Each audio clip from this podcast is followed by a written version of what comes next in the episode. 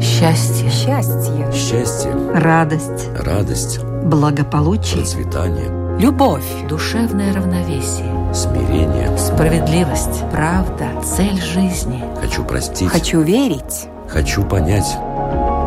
Беседы о главном. На Латвийском радио 4.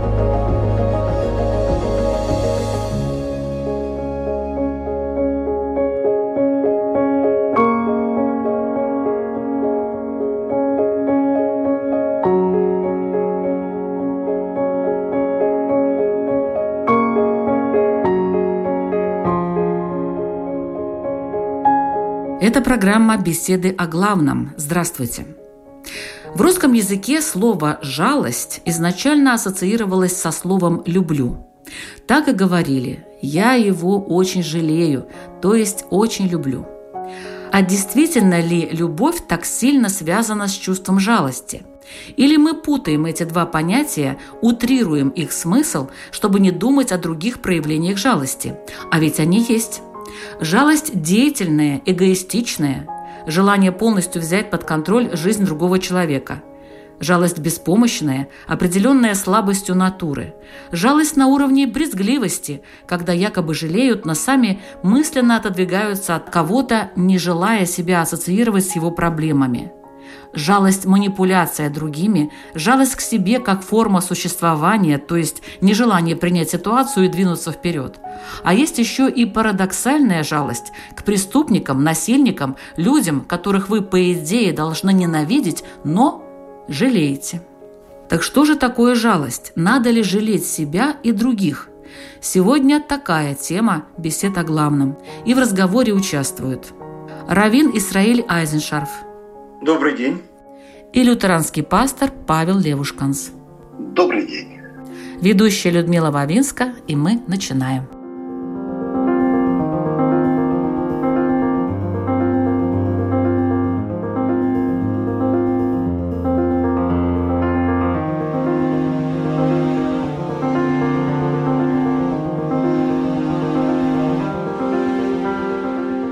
Является ли жалость следствием слабохарактерности? Вот как бы слабый характер у человека, поэтому у него постоянное чувство жалости возникает к другим людям. Так это или не так? Как по вашему мнению, уважаемый Израиль? У разных людей по-разному это происходит. Одни жалеют, потому что им не хватает сил на деятельную помощь, другие жалеют, потому что у них как раз избыток этой возможности, и тогда они ее реализуют. Таким образом, бывает жалость от избытка сил, а бывает от недостатка. И если мы говорим о жалости от избытка сил, то в таком случае мы становимся в определенном смысле богоподобны. Потому что он сказал, я сострадателен и жду от вас того же уподобиться Богу мы не можем в масштабах Его возможностей, а вот в качестве Его возможностей в каком-то смысле можем и должны. Таким образом, жалость деятельная, которая помогает раскрыть потенциал того, на кого она обращена, убрать то плохое, в котором находится объект нашей жалости, и дать ему то хорошее, чего мы ему хотим, и чего он сам для себя хочет, и чего Бог хочет, чтобы мы сделали, когда Он нас создал как младших партнеров в этом мире, то в таком случае мы реализуем свой высший духовный потенциал. Если же речь идет о жалости бессильной, жалости от недостатка возможностей, так это удел слабых душ. И слава Богу, что они испытывают эти чувства, а не другие. А что по этому поводу говорят христиане? Понятия жалости и милосердия, они очень близки лингвистически, но богословски они очень сильно отличаются. Священное Писание говорит, что по отношению к бедствующим людям, то есть к нуждающимся, тем, у кого есть проблемы, нужно проявлять гостеприимство, справедливость, милосердие – но про жалость нигде не говорится. Именно поэтому существует понятие сестры милосердия, но нет понятия сестры жалости. Вообще в Библии слово жалость встречается лишь один раз в Ветхом Завете в книге пророка Оси. И мне кажется, что это не случайно. Потому что жалость, как мне кажется, как явление, досталось нам от языческих времен. И только вера в единого Бога, она возвысила милосердие, как это активное сострадание, активное сочувствие. Потому что многие уверены, что жалость – это такое высокое человеческое чувство. Но ученые считают, что жалость, как часть нашего бессознательного, возникла еще в животном мире. И основа жалости – это рефлексы которые включены в систему выживания любой большой группы животных или людей. Но в религии возникает милосердие как высшая сознательная форма сострадания. Именно поэтому в Библии есть такое слово, которое называется хесед, и встречается 245 раз. Но хесед – это не жалость. Это то, что переводится сегодня как милость или милосердие. Это энергичная, любящая доброта, проявляющая себя активно, а не просто «Ой, какой ты бедный». Нет, ты бедный, у тебя есть проблемы, я сделаю все, чтобы помочь тебе и восстановить твое достоинство. Вот это христианская позиция. Но почему мы жалеем себя вместо того, чтобы действовать? Ну, жалость к себе – это вообще ужасное на самом деле чувство. Это чувство потакания себе, переживания какие-то невзгоды и так далее. Библия очень много пишет на самом деле о жалости к себе и называет это ропотом. Есть пути, которые кажутся человеку прямыми, но конец их путь к смерти, говорит книга притчи. А послание Ефесянам советует нам всегда, даже во всех трудностях, во всех испытаниях, благодарить за все Бога и Отца. А в иудаизме тоже нельзя себя жалеть, надо быть безжалостным к самому себе. Ни в коем случае. Дело в том, что термин «хесед» может быть переведен и как милосердие, и как справедливость, и как, в том числе, благочестие, если быть точным, и как сострадание.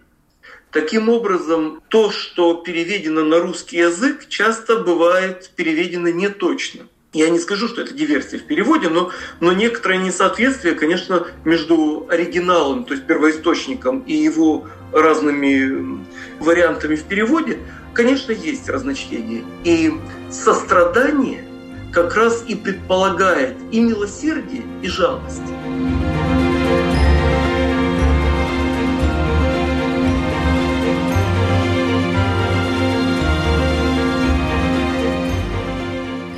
Вот, сострадать – это удел существа духовного. Неважно, даже если это сострадание проявляется животным по отношению к своему детенышу, тем не менее это чувство его возвышает до такой степени, что от человека требуется уважать материнские чувства самки животного к своим детенышам.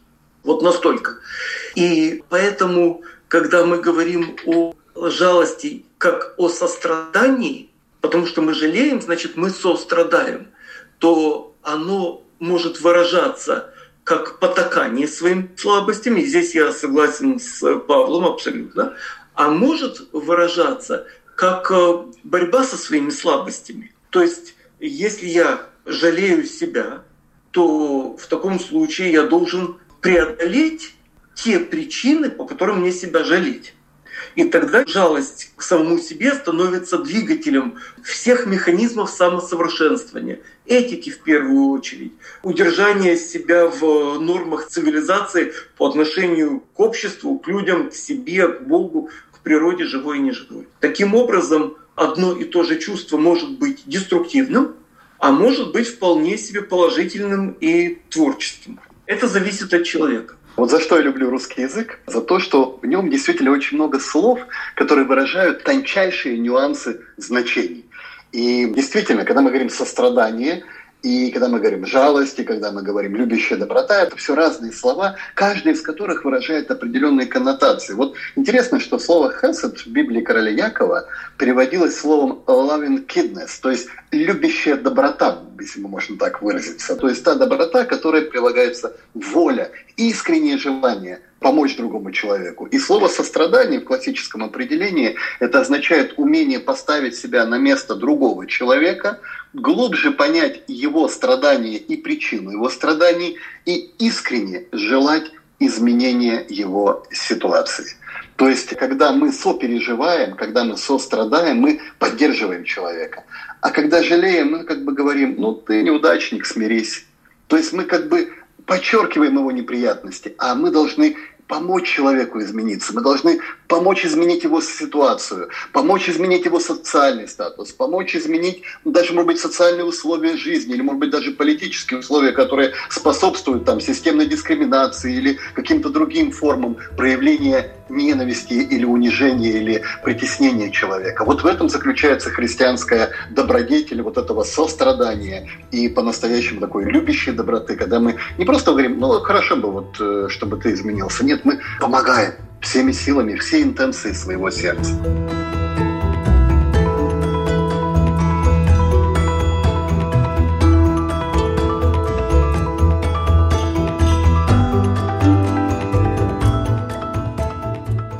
Так говорят, чужую беду руками разведут. А что питает нашу жалость к себе, уважаемый Равин? Во-первых, установка очень простая, поскольку мы ближе к себе, чем любой из э, людей, по сути. Только Бог может быть ближе к нам, поскольку Он нас создал, Он нас лучше знает. Поэтому э, есть в Таре такое правило – полюби ближнего своего, потому что он как ты. Но для того, чтобы полюбить ближнего своего, потому что он как ты, нужно научиться любить себя. А любить себя без понимания своих проблем и сожаления о том плохом, что мы осознаем, полюбить себя не получится. Поэтому вот эта заповедь Торы, который лучший из мудрецов свел все содержание Торы, эта установка человеку присуща. Она может быть, опять же, как двигателем его развития, так и, будучи неправильно понятой, инструментом саморазрушения. Иудаизм однозначно настаивает на том, чтобы внимательно отслеживать и оценивать свои поступки. И если они вызывают сожаление, то сожалеть о поступках и с тем, чтобы пытаться их исправить. Насколько оно имеет выход в практику. Мы сожалели о том, что мы перессорились между собой и с Богом и утратили государство, храм, столицу, судьбу и так далее, и оказались в униженном положении изгнанников на чужой земле гонимых, между прочим. Так вот, это сожаление, будучи правильно понятым, привело нас к тому, что спустя две тысячи лет, а история не знает подобных случаев, нет аналогий, спустя две тысячи лет вернулись, воссоздали свое государство и пытаемся жить так, как э, Бог от нас этого ожидает, но в разной степени успешности. Тут есть проблемы есть куда расти, но сама идея, что если что-то вызывает сожаление, мы должны это исправить, она коренится в том, что мы должны сожалеть о том плохом, что произошло, как исходное условие.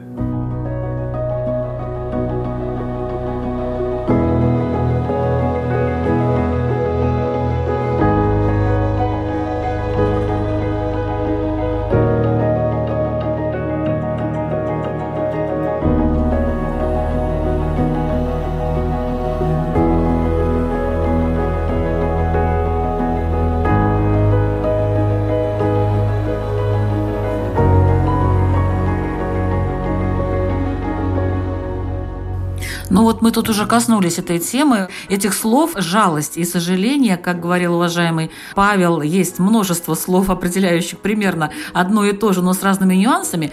А как в христианстве различают вот жалость и сожаление, и что более конструктивно? Я понимаю, что сожаление более конструктивно, или есть еще какое-то слово, которое э, можно тоже присоединить к этим двум, и которое больше определяет позитив в развитии человека, чем вот эти два жалость и сожаление? Как я уже говорил, мы больше используем такие слова, как сострадание, сопереживание, милость, милосердие, справедливость, то есть те слова, которые выражают активную нашу жизненную позицию.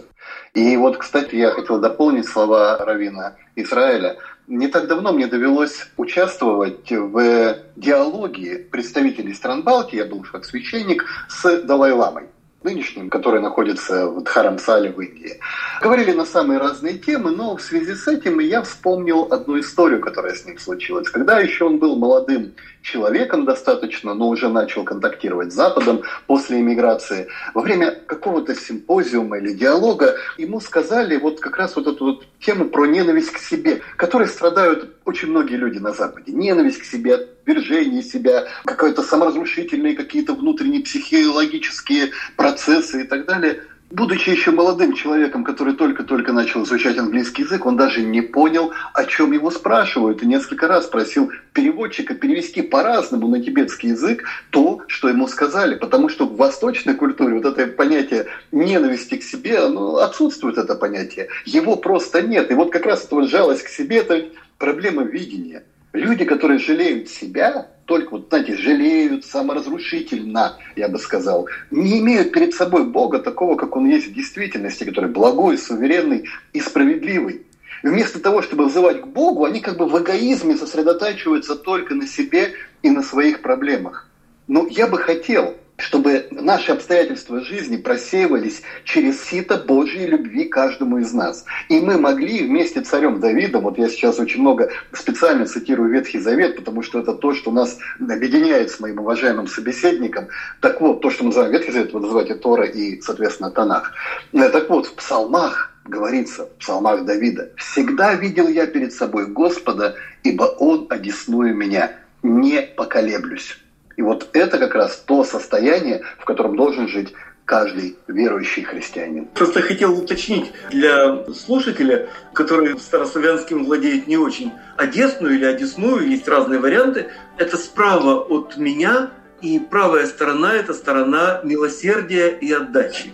Вот что имелось в виду. Абсолютно, именно так.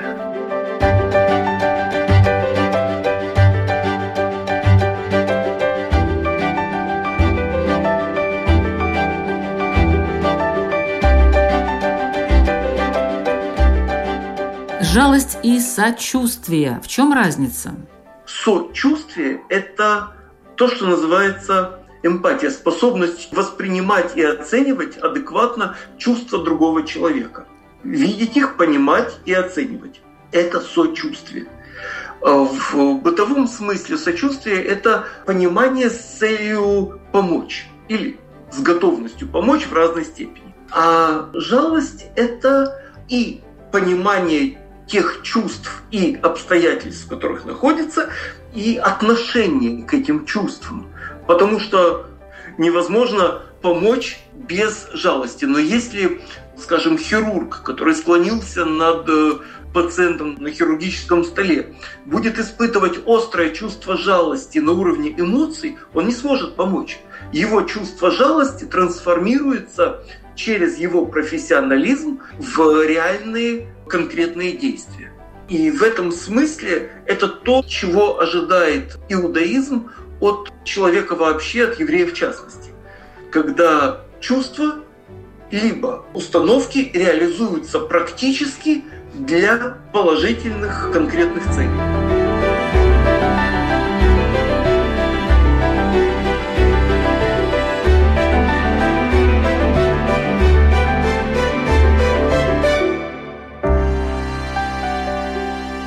Кого следует жалеть в любом случае? Что об этом говорят в христианстве? Жалеть, ну, опять же, я вот не люблю это слово, уж простите меня, сегодня я буду все время вот использовать другие слова. Сострадать, сопереживать, проявлять любовь, деятельную, любящую доброту, энергичную любовь нужно ко всем людям, но прежде всего к тем, кто находится в так называемой трудной жизненной ситуации по самым разным причинам. То есть человек, который оказался в трудностях не по своей личной вине, небрежению или склонности к каким-то злоупотреблениям, а потому что, ну, например, таково его здоровье. То есть людям, например, с ограниченными возможностями, их нужно сострадать и сопереживать, и помогать, конечно же. И в данном случае вот эта вот жалость, она должна проявляться и на общественном уровне, через изменение социальных институтов, которые позволят любому человеку, любому человеку, в каком бы состоянии здоровья он ни находился, какой бы возрастной группе он не принадлежал, к какому социальному статусу, ну, беженцы, мигранты и так далее, он не относился, он мог и имел возможность жить достойно. Может быть, не богато, но достойно. Может быть, иметь возможность пользоваться медицинскими услугами, иметь доступ к культурным благам. То есть поэтому мы должны, конечно же, относиться с любовью к каждому человеку, но к тем, кто в этом нуждается особенно, мы должны проявлять его дважды или трижды. То есть сосредоточить свое внимание над тем, каким образом мы можем помочь тем людям, кого Иисус назвал блаженными. Блаженны нищие, говорил он. Еврейская позиция отличается. Сожаление и сострадание заслуживает, разумеется, любой человек, который стоит на пути позитивном, на пути духовном. Если же он ввел себя в это э, состояние и в нем находится, как наркоман или упорствующий в своих установках преступник и так далее, то мы сожалеем о чистой душе, которая попала в сети собственных заблуждений. И поэтому жалость и сострадание, и любовь к этому человеку может выражаться как раз в действиях, которые внешне выглядят совершенно иначе, как ограничения разного рода и так далее. То есть если человек ввел себя в эту ситуацию вполне сознательно и в ней находится – то заслуживает сострадания его чистая душа, которой надо помочь осознать греховность собственных помыслов. Вот и все. Поэтому э, если мы сострадаем так называемым беженцам, которые у себя в стране устроили ад, а потом они пересекают э, море и устраивают то же самое в местах, где их приютили, то жалости заслуживают те, кому они причиняют массу неудобств и бед. Поэтому жалость, так же как и строгость, должна быть осознанна и адресно дозирована. А просто раскидывать драгоценности собственной жалости мы не торговцы милосердием. Да, вы знаете, я хотел бы тоже добавить. Э, не так давно я видел один мем в интернете, где в отношении ну, одного политического деятеля в другой стране, а, в отношении которого было написано «Христос сегодня сидит в тюрьме». Меня сначала это немного возмутило, когда я увидел. А потом я вспомнил место из Евангелия от Матфея, из 25 главы, где Иисус говорил «Я голоден был, и вы меня накормили, жаждал, и вы меня напоили. Был чужестранцем, и вы меня приютили. Был наг, и вы меня одели, был болен, позаботились о мне. Был в тюрьме, и вы меня навестили.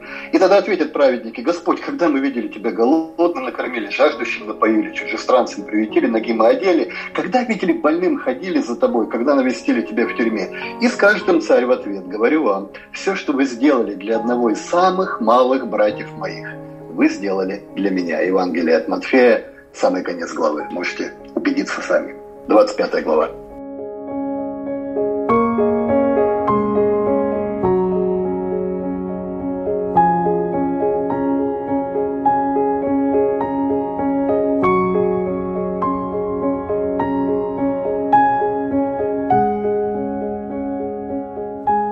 Я напоминаю, что вы слушаете программу «Беседы о главном». Сегодня у нас тема «Жалость. Надо ли жалеть себя или других?» И в разговоре участвуют лютеранский пастор Павел Левушканс и раввин Исраиль Айзеншарф. А вот такой вопрос. О чем никогда не следует жалеть? Как вы считаете, уважаемый раввин? Жалеть не следует о собственных добрых побуждениях, направленных на добрых людей ради доброго дела. Об этом жалеть не стоит. Если что-то потратил, помог и потом ну, не получил ожидаемого, то об этом жалеть не стоит. И поэтому э, мы говорим, что Бог управляет этим миром и в строгости, и в милосердии, то есть в жалости. И поэтому, если мы какую-то из составляющих этого управления усилим, то в таком случае мы нарушим гармонию этого мира. Поэтому наша э, роль, как ее понимает иудаизм, это жалость и сострадание, ограниченное законом, строгостью.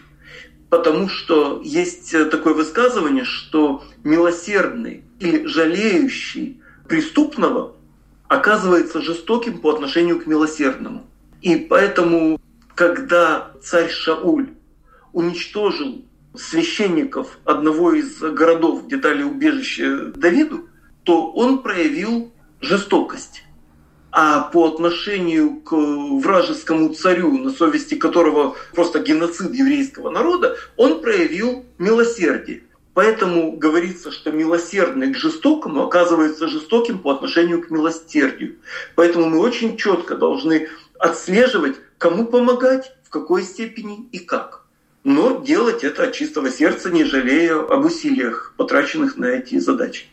Вот тут уже прозвучало такое слово, как жестокость, а я хочу использовать другое слово, которое ближе к нашей теме – безжалостность. Надо ли проявлять безжалостность? Если да, то когда и кому? Уважаемый Павел. Мне сложно сказать, кому можно и нужно проявлять безжалостность, кроме самого себя. В том смысле, что нужно действительно безжалостно смотреть на себя очень честно, видеть свои грехи, свои недостатки, видеть свои ограничения и быть честным предельно перед самим собой и перед Богом. Только благодаря этому мы сможем измениться, мы сможем развиваться, мы сможем преодолевать свои собственные ограничения. То есть, когда мы безжалостны к самим себе, тогда мы, наверное, скорее сможем помочь и любить другим. Но безжалостно начинает ненавидеть. Безжалостно это означает именно без вот этого сюсюканья. Ой, ну слушай, ну хочется тебе поспать, ну поспи еще часок.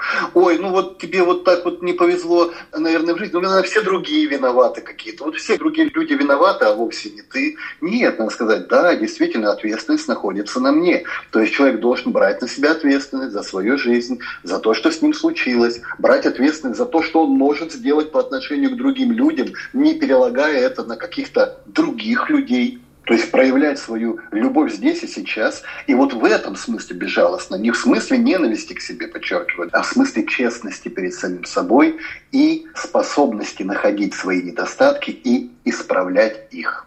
В чем-то я соглашусь. Конечно, к собственным недостаткам и грехам следует относиться абсолютно безжалостно. Тут я абсолютно согласен. Но также и безжалостно следует относиться к грехам и порокам общества, к разного рода тенденциям. Если Творец э, этого мира, который его создал и поддерживает, заявил о чем-то, как о том, что вызывает его гнев и омерзение, то проявить безжалостность к проявлениям того, что раздражает Творца Вселенной, который все создал и поддерживает, это легитимно. То есть, если мы говорим о том, что в Таре написано, что мужчина, который ляжет с мужчиной как женщиной, камнями пусть будут, э, смерти пусть будут преданы оба, то проявлять безжалостность к разного рода грехам, которые вызывают парады, шествия с тем, чтобы вовлечь в этот грех и разрушить общество нормальных людей, проявлять безжалостность можно и нужно, и Бог от нас именно этого ждет. При этом жалеть самих людей – ради которых это все делается.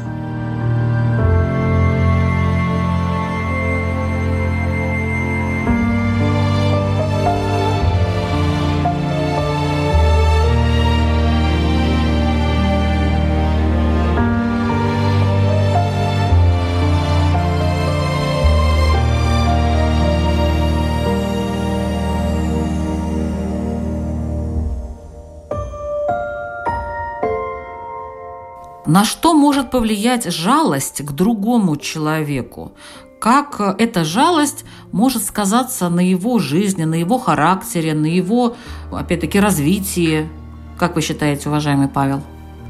Жалость другому человеку, если она вот является такой жалостью пассивной, о которой я говорил, она может только навредить. Просто жалость без действия – это ни о чем, знаете, как говорит современная молодежь. То есть мы говорим тем самым говорю человеку, ты неудачник, смирись. То есть мы подчеркиваем то, что эти обстоятельства его жизни, наверное, изменить нельзя. Но если мы жалеем активно, то мы, и совершенно верно сказал Равин Израиль, мы будем безжалостны, в том числе и к социальным условиям, которые к этому привели. И к той, может быть, ситуации общественного мнения, которая вызвала эту ситуацию, унижение человеческого достоинства. А, мы будем безжалостны тем обстоятельствам, которые вызвали эту ситуацию, в которой оказался человек, и мы будем пытаться сделать все, чтобы это исправить. Поэтому, конечно же, к другому человеку мы должны проявлять все-таки сострадание, сопереживание и активную, любящую доброту. Это моя четкая позиция, которую я вот через всю передачу несу таким лейтмотивом. То есть не только эмоцию, а действие. Не только внутреннее сентиментальное чувство, а сентиментальное чувство, которое будет выражаться в активной позиции, в поднятии голоса, возвышении голоса за правду, за истину и за справедливость. Вполне себе еврейская позиция. Иудаизм – это религия активного действия. И поэтому любое действие, которое направлено на сохранение этого мира и на его улучшение, и на людей, которые этим занимаются, конечно же, приветствуется. Вопрос, кому мы обращаем свои чувства и усилия. Если мы их обращаем к человеку просто как к двуногому существу, наделенному полномочиями, это одна ситуация. Если мы обращаем этот призыв как к творению Божьему человеку, которое несет в себе частицу Бога, дыхание Бога, душу божественную со своей духовной задачей и так далее, которой дано тело и прочие инструменты для того, чтобы все реализовать, это другое. Так вот, еврейская мысль сосредоточена на человеке как на носителе божественного образа, которое обязывает и в результате объединяет мир Торы, духовный, божественный и так далее, с миром материальным, с тем, чтобы материальное поднять до уровня духовности и таким образом создать гармонию, ради которой, строго говоря, и создан человек, как это понимает иудаизм. Так что здесь я вполне согласен. А как воспринимать жалость других по отношению к себе? Как на это реагировать? И на что это может повлиять? Ну, я могу рассказать короткую историю, буквально случай. Было мероприятие, и подготовка была сложная, многоуровневая. Действительно, все, которые готовились, э, очень вымотались. А было несколько женщин, которые ну, их там пригласили, чтобы они там поубирали, помогли и так далее. Они, конечно, все это дело видели, понимали, а мероприятие-то еврейское. И вот они уже выходят, и она говорит, так вас жалею, так жалею. И меня широко и размашисто перекрестила. Вот. Смеяться ей в лицо, это было ну, нехорошо, неинтеллигентно.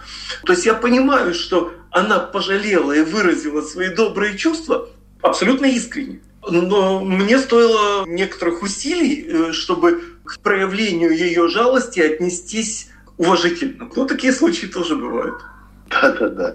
Вы знаете, если человек искренне это делает, то в конце концов я, да, ну, да. ну почему бы и нет, да, если, конечно же, с какими-то вот намерениями показать свое какое-то превосходство, но тоже не жалость, это какое-то другое чувство или другое явление. Ну так как воспринимать жалость других по отношению к себе? Вот меня пожалели, если, да?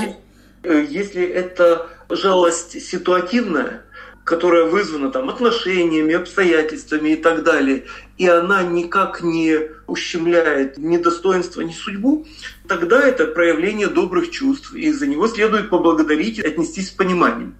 Если же это жалость, которая унизительна, потому что, ну вот там слабый не справился, э, не смог, и она ослабляет человека – каким-то образом, социально, духовно, еще как-то, то тогда это абсолютно нетерпимая ситуация. Но как это почувствовать?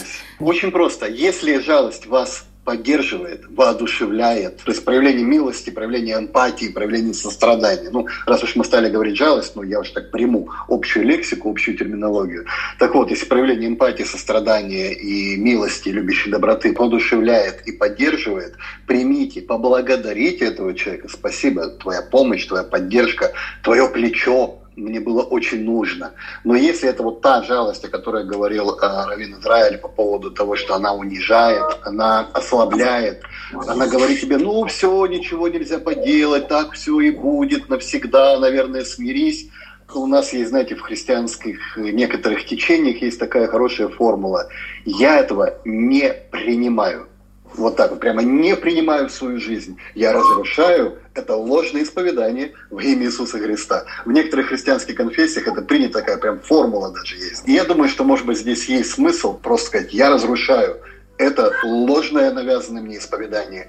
Я не являюсь неудачником, я успешный человек, я любимый сын Бога, и я могу преодолеть любые трудности, которые бы мне не посылала судьба, и с помощью Божией благодати все можно изменить, потому что я на него уповаю. Еще раз напомню слова из псалма Давида. «Не поколеблюсь, Господь, одесную меня, не поколеблюсь». Просто иногда бывает важно в таких ситуациях посмотреть в Священном Писании, бывают даже специальные подборки тех стихов, которые говорят о поддержке Бога, о любви Бога, которые мотивируют вас. И просто повторяйте их как молитву. Просто вот молитесь этими местами Писания, которые укрепят вашу веру. И когда вы действительно верите, Бог будет помогать вам, а обстоятельства будут складываться так, чтобы все изменилось.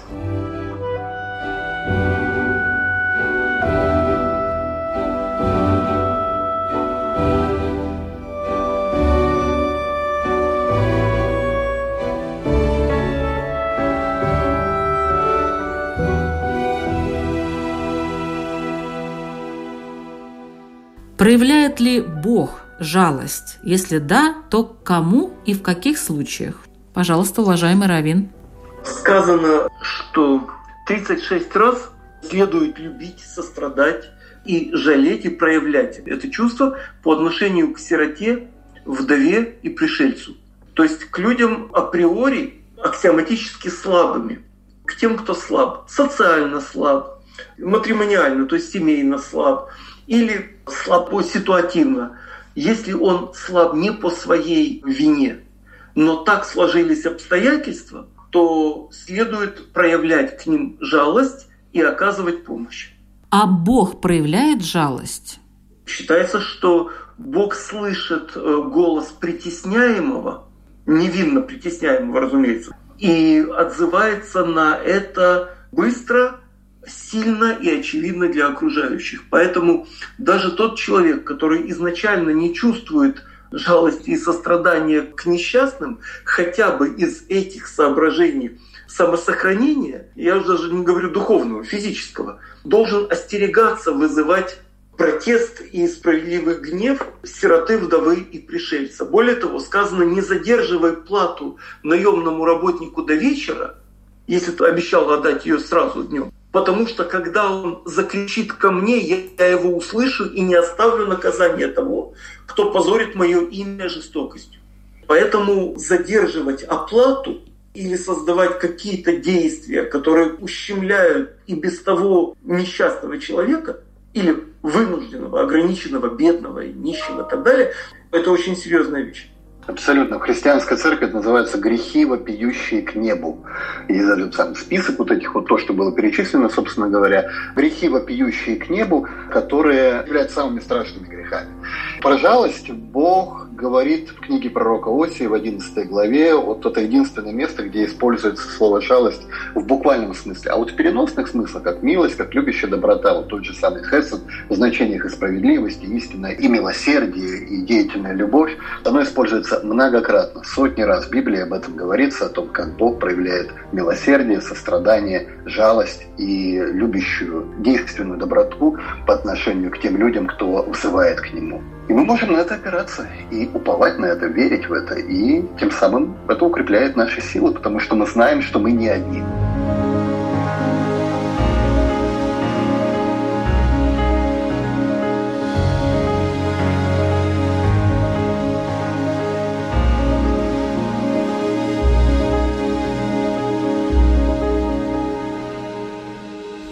Надо ли стыдиться своей жалости? Кому-либо. Иногда вот так вот смотришь на человека, жалко его, но не хочется обидеть этого человека своей жалостью. Вот такое парадоксальное чувство. Если он готов правильно понять, то тогда это его не обижает, а наоборот поддерживает и воодушевляет. Если же у нас нет уверенности, что мы будем правильно поняты в лучших чувствах, то тогда их лучше скрыть. Не для того, чтобы сделать хорошо, а чтобы не сделать плохо. Это важно. Проявление благоразумия – это, наверное, всегда хорошо. Я думаю, что действительно искреннее сострадание не вызывает негативной ответной реакции. Но жалость, вот именно жалость как эмоциональное чувство, оно может быть унизительным для какого-то человека, который, может быть, не хочет, чтобы о нем так говорили, о нем так думали. Поэтому я бы просто рекомендовал проявлять благоразумие и больше действовать, чем говорить.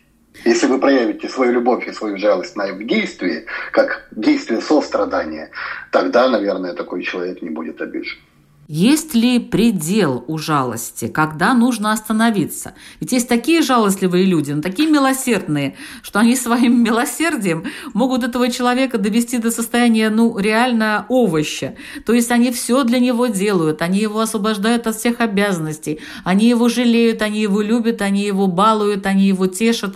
Ну, в общем, всяко разно. В результате может это даже хуже быть для того человека, потому что он э, огражден от всех проблем, от всех э, возможностей любых в развитии, и в результате оказывается, ну, в общем-то, совершенно беспомощным. Ну, это как вариант. Вот если предел у жалости и когда нужно остановиться – Предел, знаете, как говорил в свое время князь Кропоткин, основатель идеологии анархизма, моя свобода заканчивается там, где начинается нос моего соседа.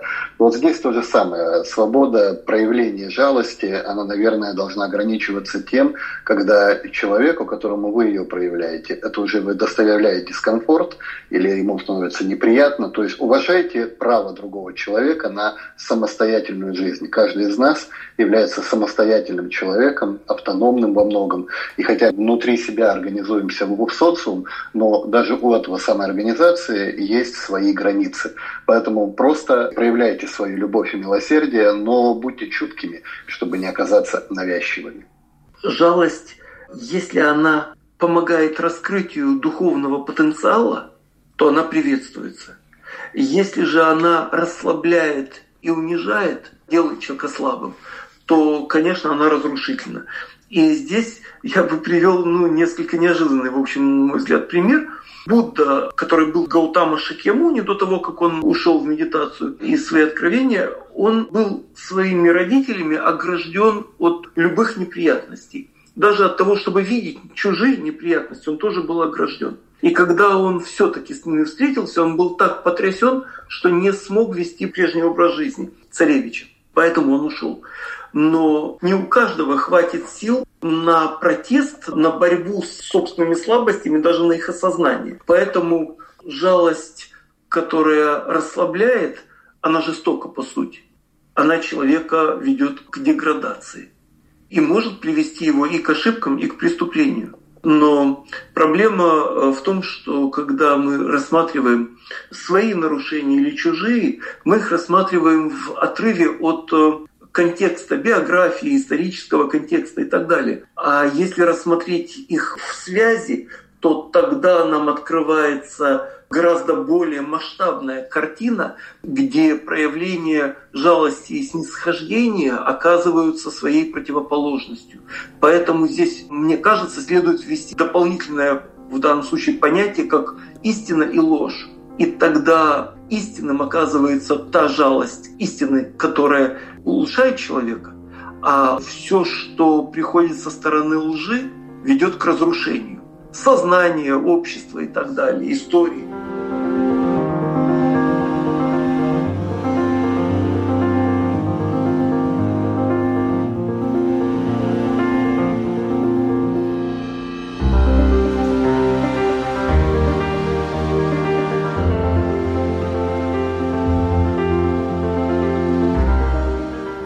Теперь поняли уже, что жалость – это понятие комплексное, там есть и плюсы, и минусы, и положительные, и отрицательные стороны. И надо к этому понятию и к этому чувству, как и ко всем другим, относиться очень внимательно и серьезно. А теперь пришло время ваших вопросов, уважаемые участники. Пожалуйста, первый э, вопрос задает Равин Исраэль Азиншарф. О чем я сожалею и что я готов сделать – для того, чтобы это исправить. И когда? Спасибо. Лютеранский пастор Павел Левушканс. Задать себе вопрос, что я по-настоящему ценю в этой жизни, что для меня является по-настоящему важным. а затем попробовать поразмышлять, что из этого является важным и ценным для другого человека, что нас объединяет с другим человеком, и через это подумать, как я могу проявить сострадание к другому. Спасибо большое за этот разговор и за ваши вопросы, уважаемые участники. Это была беседа о главном. Сегодня наша тема – жалость. Надо ли жалеть себя или других? Ведущая Людмила Вавинска. Слушайте нас на Латвийском радио 4 каждую среду в 2 часа дня. Повтор по воскресеньям в 7 часов вечера. Всего доброго. Счастье. Счастье. Счастье, Радость. радость, Благополучие. процветание, Любовь. Душевное равновесие. смирение. Справедливость. Правда. Цель жизни. Хочу простить. Хочу верить. Хочу понять. Беседы о главном. На Латвийском радио 4.